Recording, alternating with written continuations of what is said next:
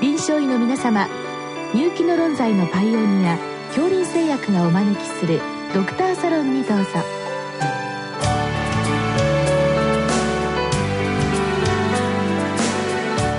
今日はお客様に慶應義塾大学小児科専任講師新庄正義さんをお招きしております。サロンドクターは順天堂大学教授池田志学さんです。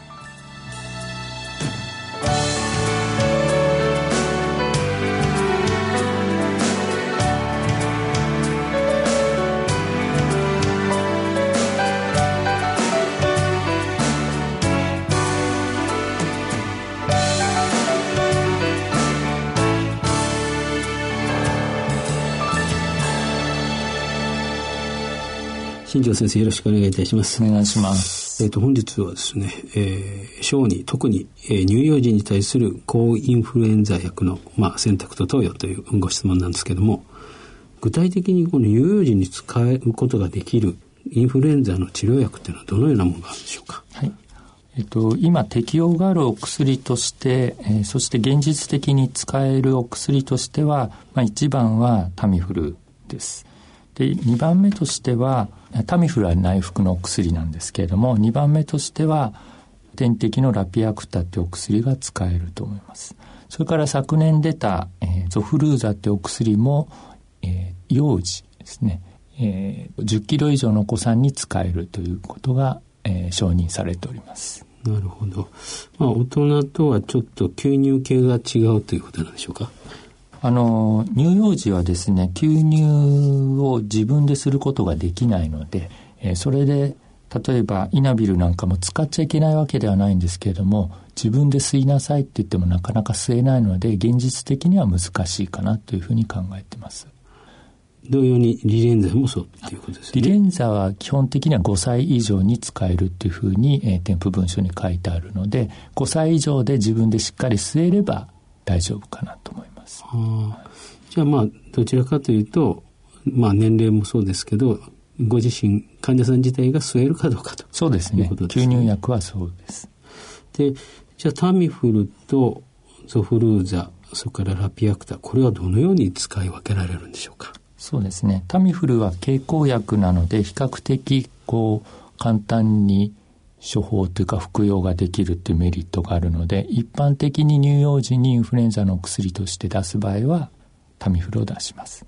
で例えば合併症があったりして入院しなきゃいけないとかどうしても経口薬が飲めないけれども重症感があるとそういった場合は点滴を入れて、えー、ラピアクタを投与するそういうやり方がされると思います。なるほどその重症であるっていうのはどのような症状なんでしょうか？そうですね。痙攣を起こしていたりとか例えば肺炎を合併していたりとか、えー、そういった入院の適用になるようなものがメインになると思います。あその他脳症とか、ね、そうですね。あの中枢神経合併症などもそうです。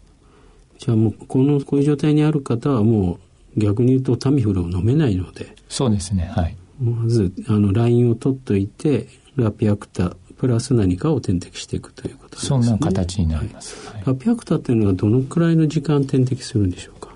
時間はこれは1日1回で15分以上かけてっていう方法です。15分なんですね。はい、じゃあすぐ打っちゃうわけではないんですね。そうですね。ワンショットではなくて一応15分以上かけて使うお薬で効果が低ければ、まあ、翌日とか翌々日も使えるというふうに言われてます。通常は1回だけなんですね。通常は1回。でもまあ、我々も制限で1回だけかと思ってるんですけど、まあ場合によっては、あの、翌日、またその次も使えるという、ね、そうですね。あの、限度があるとは書いてないんですが、おそらく治験ではですね、まあ3回までしかデータはないと言われてます。3回までは使うことはあるかもしれません。なるほど。それともう一つ、あの、ゾフルーザですね。はい。えー、これはどのように選択されるんでしょうか？ゾフルーザは、えー、1日1回だけでいいっていうのが非常に便利なお薬です。でタミフルは1日2回で5日間で10回飲むんですが、ゾフルーザは1日1回で済むって非常に便利なお薬ですが、注意しなきゃいけないのは、まあ、今のところ錠剤しかないってことと、それから耐性ウイルスは出やすいって言われてます。耐性ウイルスと言いますと、えっと、そのお子さんの中で変わっていくという考えなんでしょうか？えっと、中で変わっていくのではなく、もともと、えー、かなり少ない頻度でそういうウイルスがいて、ウイルスの薬を飲むことによって、それがこう、前面に出てくるんじゃないかというふうに言われてます。あまあ、ウイルスといってもいろんなものの集合体なので、はいえー、ゾフルゼに効くものはそのまま消えてしまって、はい、効かないものが残って増幅してくると、そう、ねはい、そういう考えなんですか？じゃあ、例えばですね、あの、何人か兄弟でお子さんいる場合ですね、これはどういうふうなことが起こりうるんでしょうか？そうですね。えっと、兄弟の間で耐性ウイルスを移してしまうっていう危険があって、そのような報告も最近出るようになってきました。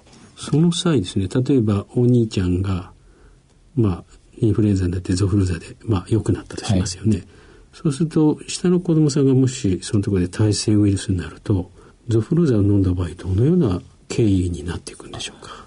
ゾフルーザはおそらく耐性ウイルスがお兄ちゃんから出てきた場合はゾフルーザの効果のないウイルスをその下の子がもらってしまうのでゾフルーザを飲んだ場合は効果が期待できないかと思います。ということはゾフルーザを飲んでも解熱もしないと、まあ、ある程度時間症状が続くということなんでしょうか。そういう可能性があります。ただインフルエンザも人によっては無治療でもすぐ良くなってしまう方もいるので、あの、必ずしも効いてないっていう印象は受けないかもしれません。なるほど。はい。まあ、それは個人個人によるということですね。そうですね。はい。ですので、例えば、えー、っと、ゾフルーザを飲んだお兄ちゃんからもらったと思われる場合は、やはりタミフルとか別の、別の抗インフルエンザ薬で治療した方がいいというふうに言われてます。なるほど。そういったことが起こり得るわけなんですよね。そうですね。なかなか難しい、えー、ところだと思うんですけども、例えば、あの、タミフルにしてもゾフルザにしても、あの、まあ、幼稚園に行ったりとか、復学するということになりますと、これは、あの、学校法で定められていることをちゃんと守ればいいんでしょうか？そうですね。学校保健安全法で定められているやり方を我々医師は小児科医は推奨してます。例えばゾフルーザ飲んで、はい、後で少し耐性が出た場合ですね、はい、また発熱したりということはあるんでしょうか？あります。また再度発熱したりすることや再度耐性ウイルスはちょっと外に出るってこともあるのでえしっかりとした期間お家にいなさいっていうのが勧められてます。やはりこの解熱したのを確実に期間守って、はい、それから復学するということですね。そうですね。はい。そこら辺の問題があるということですね。はい。はい、それから、先ほど、あの、えっ、ー、と、イナビルなんか、あの、新しくネブライザー式のものが出るというような話聞いたんですけど、ね、販売承認が下りたので、これであれば、自分で吸うわけじゃなくって、機械でこうネブライザー式に吸えるので、あの、自分から吸えないちっちゃな子でも使えるというふうに言われてます。まだデータとしては多くないので、まあ、これからの使用に期待されるかなと思います。イナベルというとあの大人ですとこう一つの機械を吸ってもう片っぽ移して吸ってということですね。はい、はい、でこの乳幼児もやはり1回でいいんでしょうか？乳幼児は、えー、1回でいいです。ぱり同じなんですね。はい、10歳未満は1本で10歳以上は2本。乳幼児でももし吸えるようであれば1本吸うという形になります。これは、あの、ネブライザーってどういうシステムなんでしょうか？よくあの、何か、耳鼻科なんか行きますとね、あの、スイッチポンと押すとなんかスーッとエアが出て、はい、それから吸ってるような、はい。それと同じような形だと思います。薬液を入れて、えええっと、煙を出して、それを吸うっていう形。ああ。じゃあ、あの、一般の、あの、家庭でできるものではなくて、E に行って、そのネブライザー機械ではい、そうだと思います。はい。なかなかその、まあいろいろ、あの、例えば、喘息の薬とかですね、カセット式のものでこう、はい、シュッと押して、その間、はい、子供さんが吸うとかってあるんですけど、将来的にはそういうのはないんですよね。それは聞いてませんね。うん、結構ちっちゃな子はそのシュッて押すやつもうまく吸えないことが多いみたいなので、ネブライザーの方が確実かなと思います。なるほど、そちらの方ですね。それでまあ、それが出ればやっぱりそちらの方がやっぱり1回ということで。そうですね。ね。はい、それからもう一つですね私自身あの乳幼児に対するですねこのワクチンですね。これは先生どうされてるんでしょうか？乳幼児に対してもワクチンは推奨してます。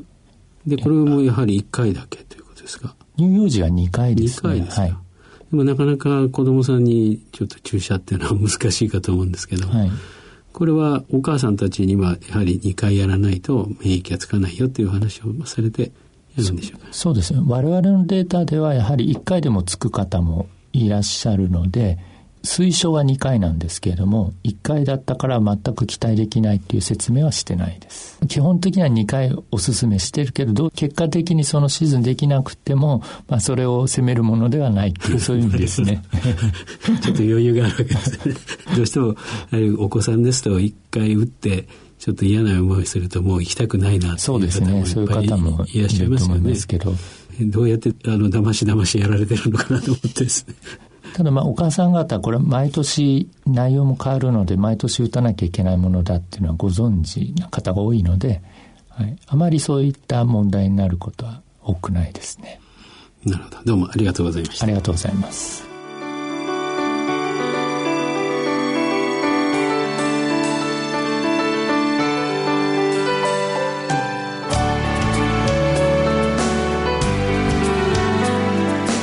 今日のお客様は慶應義塾大学小児科専任講師新庄正義さん。